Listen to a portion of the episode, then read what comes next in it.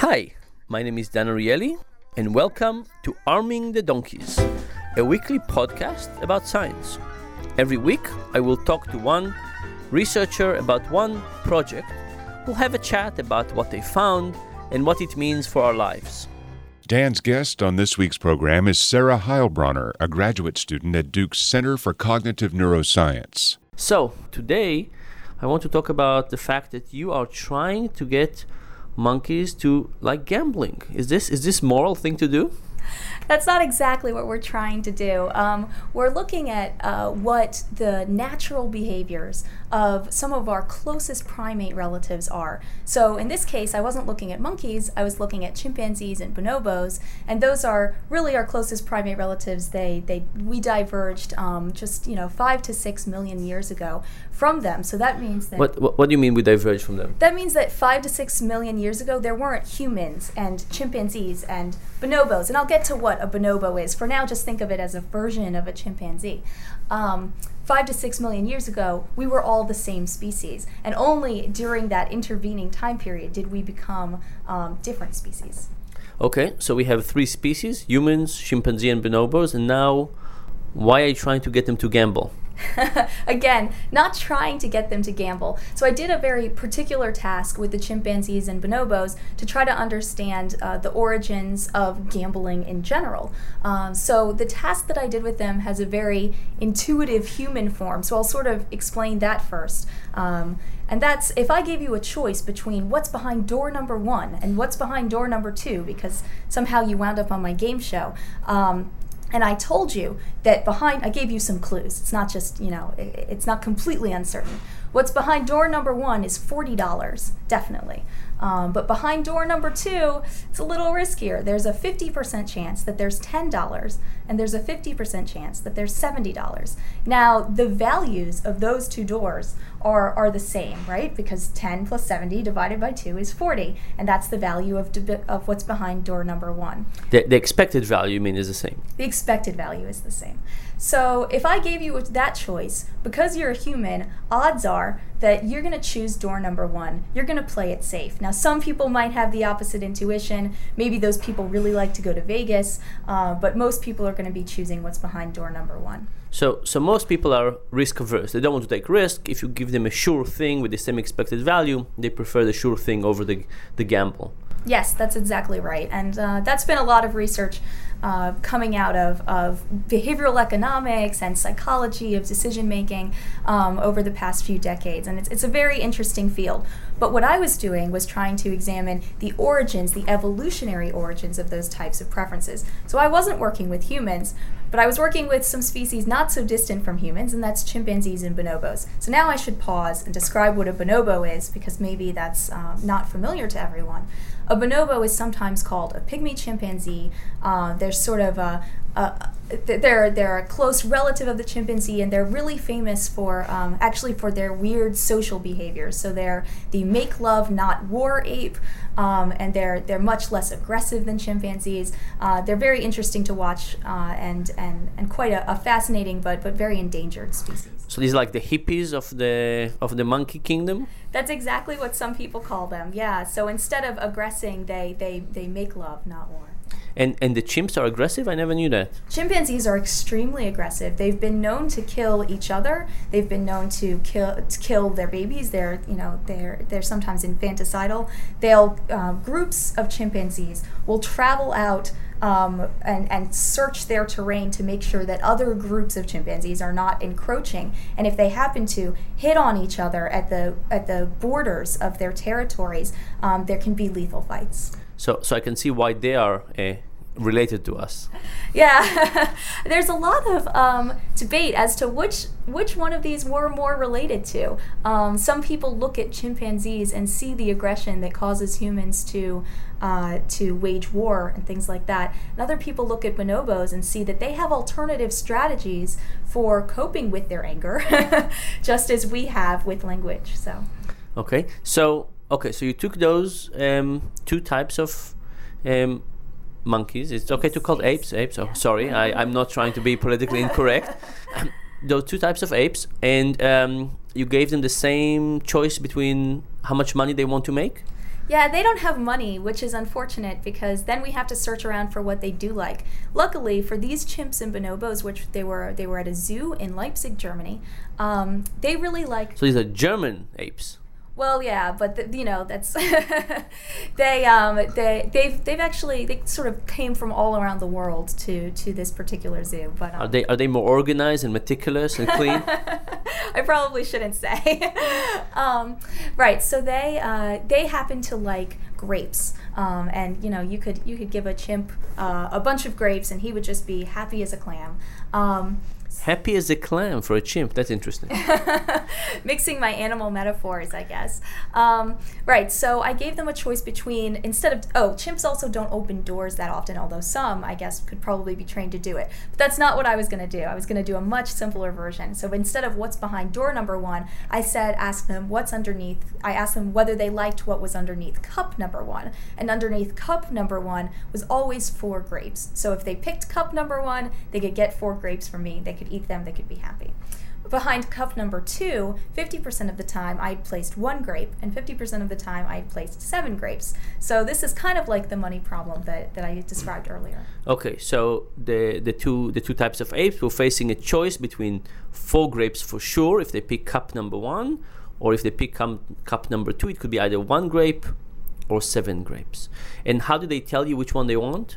Uh, it's actually very interesting. They they they know this type of thing very well. They do choice tasks for various experiments all the time, and so in this case, they slid uh, a plastic divider so that they actually exposed one of the cups, um, and so that I could then, you know, reach reach forward with the grapes and give them give them food. Uh, you don't have direct contact with the chimps and bonobos because they're they're very very strong. So they you sort of feed them through um, through hand holes. Um, Okay, because otherwise they could just grab your hand or take both cups. grab my hand, my hair, myself, my the cups, everything. So this uh, sliding the plastic divider, they they know that they can only slide it in one direction, and then that's their choice, and the other one gets uh, other option is removed. Okay, so they indicate their choice, then you slide the right amount of grapes into the cage. And what did you find? I found that uh, bonobos were a lot like you would expect humans to be. So they liked what was behind cup number one, just like we liked what was behind door number one. That is, they liked the four grapes for sure. They liked the safe bet. Okay, no no risk for the bonobos. No risk. They really, really dislike it. They only choose uh, the risky option between 25 and, and 30% of the time. Okay, so these are the, the kind of apes that would buy insurance if they, we gave them the option to do so. Insurance against everything that they could possibly get flood insurance, home insurance, health insurance, you know, they load them up, they're ready. Okay, and what about the chimps? So the chimpanzees um, were opposite. Very interesting. They uh, preferred what's behind door number two. They preferred the risky option. You can kind of think of them as little gamblers. They had to do many, many trials of these in a row. So it was kind of like watching them pull a slot machine over and over again, um, although with cups instead of slot machines. So they so they are like the people who go to Las Vegas. They really really enjoy gambling. They want the risk. Do, do you see them getting disappointed when they see the one grape? They're so used to it that it's sort of hard to tell and you don't want to anthropomorphize but especially at the beginning when they were first learning all of the options you could you could sort of see uh, them do a little double take back to the other option oh i should have chosen that one Okay, and so so the chimps are risk seeking, and what what do you make of it? Why why why are they so different? Well, I think it's actually a very important question to think about and was the original reason for, for doing this experiment. Chimpanzees and bonobos diverged just over a million years ago. So, just like I said earlier, um, so these two species, um, they were the same just over a million years ago. So, that's only a million years to develop this completely different strategy for dealing with such a basic thing as risk. Um, but when we went back and looked at their um, natural foraging environments, the strategies actually made sense. So these were zoo chimps, and they had never been in the wild. But if they had been in the wild, um, they would have been dealing with very different um, foraging situations. Foraging meaning how do they get their food? How do they find food and eat it? And how do they allocate? How do they decide where to spend their time? So so what do the chimps usually encounter? Chimps uh, use spend a lot of their time foraging for fruit. Um, both chimps and bonobos forage for fruit, but chimps spend more of their time doing that. and the fruit tends to be very patchy. Uh, so they have to, uh, so it, it's sort of it's inconsistent over space and over their time. So the decision about whether to leave a tree that's starting to not pay off and try to find another tree that they can't immediately see is a risky one. It might pay off, it might not. Um, bonobos. So, so the chimps have a kind of a harsh, harsh reality, and life is not that good for them. Uh, wh- where do they usually live? Uh, they live in, in various places um, in Africa. They they don't overlap with um, with bonobos. Uh, they they live, for example, in, in Congo, um, in Uganda, in um, and, and, right now they're they're very much restricted to to some of the the national forests and preserves that have been created there. But um, okay, so they had a hard life, difficulty to find food, and as a consequence, you're saying that they are uh, they have a very different strategy with with risk. And what about the bonobo? What, what, what kind of environment are they used to? The bonobos also feed on fruit, um, but they have another more major source of food that I'll talk about first, and that's um, it's sort of ground vegetation. It's like feeding on, on, on bushes and leaves and things like that, and that kind of just carpets the ground where they are. And so for a bonobo to find their one of their major food sources, all they sort of have to do is, is glance around, and maybe maybe they have to reach a little bit farther, but that's very different than a chimpanzee trying to decide whether to travel a really long way from one fruit tree to the other. Okay, so so why does this make the risk attitude so different? So the the the thought is that they are just dealing with less risk in their environment. So their natural environment is less risky, um, and they don't have to they don't have to take risks in order to survive. Um, chimpanzees do, and they take risks in other areas outside of um, the the outside of foraging for fruit, for example, um, chimpanzees are, are, famously hunters. They go out in big packs and they hunt for colobus monkeys. Um, and to me, that's a, a huge risk because uh, there's a lot of time involved. It's possible that the colobus monkeys could actually um, attack the chimpanzees and and and really injure really injure them. And it's possible that they, they won't find any colobus monkeys and they'll just have wasted all of their time uh, hunting. Whereas, but if they if they catch a colobus monkey, then that's really really the meat is very rich in calories. So that's sort of like a big payoff and a, and a small payoff, as opposed to the strategy of just sitting around and and eating um, eating what's on the ground in front of you.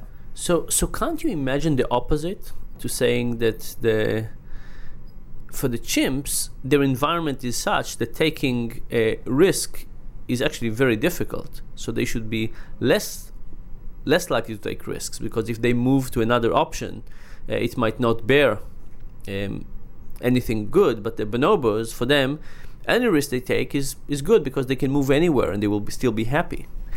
Well, obviously, the, the, the these risks are well calculated. So um, the risks have have paid off in some ways for the chimpanzees, but I think of it more as what they have to do in order to survive. They don't live in the same environments. The chimpanzees don't have access to the types of consistent um, fruit and vegetable patches that bonobos do. So it's about what they what they think they must have to do um, in order in order to make it to the next day. So, so is the argument that uh, evolution over the past million years have trained the, the chimps to be gamblers because it would be a better suitability for their environment, and for the bonobos, it says no risk is needed? That's exactly what the argument is. Um, and I think it, it takes something to push an animal toward this strong risk seeking behavior as opposed to indifference or aversion, which is very safe in most environments. But but you're also saying that these particular monkeys that you tested uh, never uh, lived in the wild, so uh, their own environment didn't teach them anything. That it's somehow in their evolutionary path to be risk-seeking or risk-averse, despite the fact that they have very very similar environment right now. So these captive chimpanzees and bonobos are a good test of these types of evolutionary hypotheses because they have very similar experiences. So you can sort of um, cross out a lot of the the the experiences category or, or, or maybe the nurture category if you want to get into that old debate. Um, so it the what we conclude um, or, or what we think is probably true is that uh, these uh, these strategies are sort of hardwired from a time when they were much more useful in their in their natural environments. Uh, and this this isn't something that's easy for chimpanzees and bonobos to break out of just because they've been in genera- in captivity in identical conditions for a generation or two. Um, and I think that that has relevance for thinking about human decision making because we think about ourselves as being such rational actors and being able to adapt very quickly to changes that are maybe only. I, I am I am for sure. Well, obviously, you're the one rational actor among the rest of. That's right. That's what I keep on telling my wife all the time. but I think that the truth is that uh, we have to acknowledge that we evolved in a different environment than what we're dealing with now, and um, even if and, and that environment, you know, changed over the course of our evolutionary history, so we could be carrying with us the types of strategies that were useful in the past, but maybe look irrational now. So, so the good uh, the good news here is that in a million years, you think things will go back uh, to being rational. That we will adapt. In a million years, not too bad. Um, it would be nice, except that I think in a million years uh, we will be living in a very different environment than we are now. So some of, and I'm not saying for all of these things, we're certainly not, ro- you know, robots who are slaves to, to evolution. But uh, in some in some cases, in a million years, we'll have some of the strategies that were actually extremely useful today. Okay, so I guess you don't want to be this optimistic. uh, thank you very much. This is uh, great. I'm looking forward to our next discussion. Well, thank you. This has been Arming the Donkeys, a weekly podcast with Dan Ariely, professor of behavioral economics at Duke University. Learn more at research.duke.edu.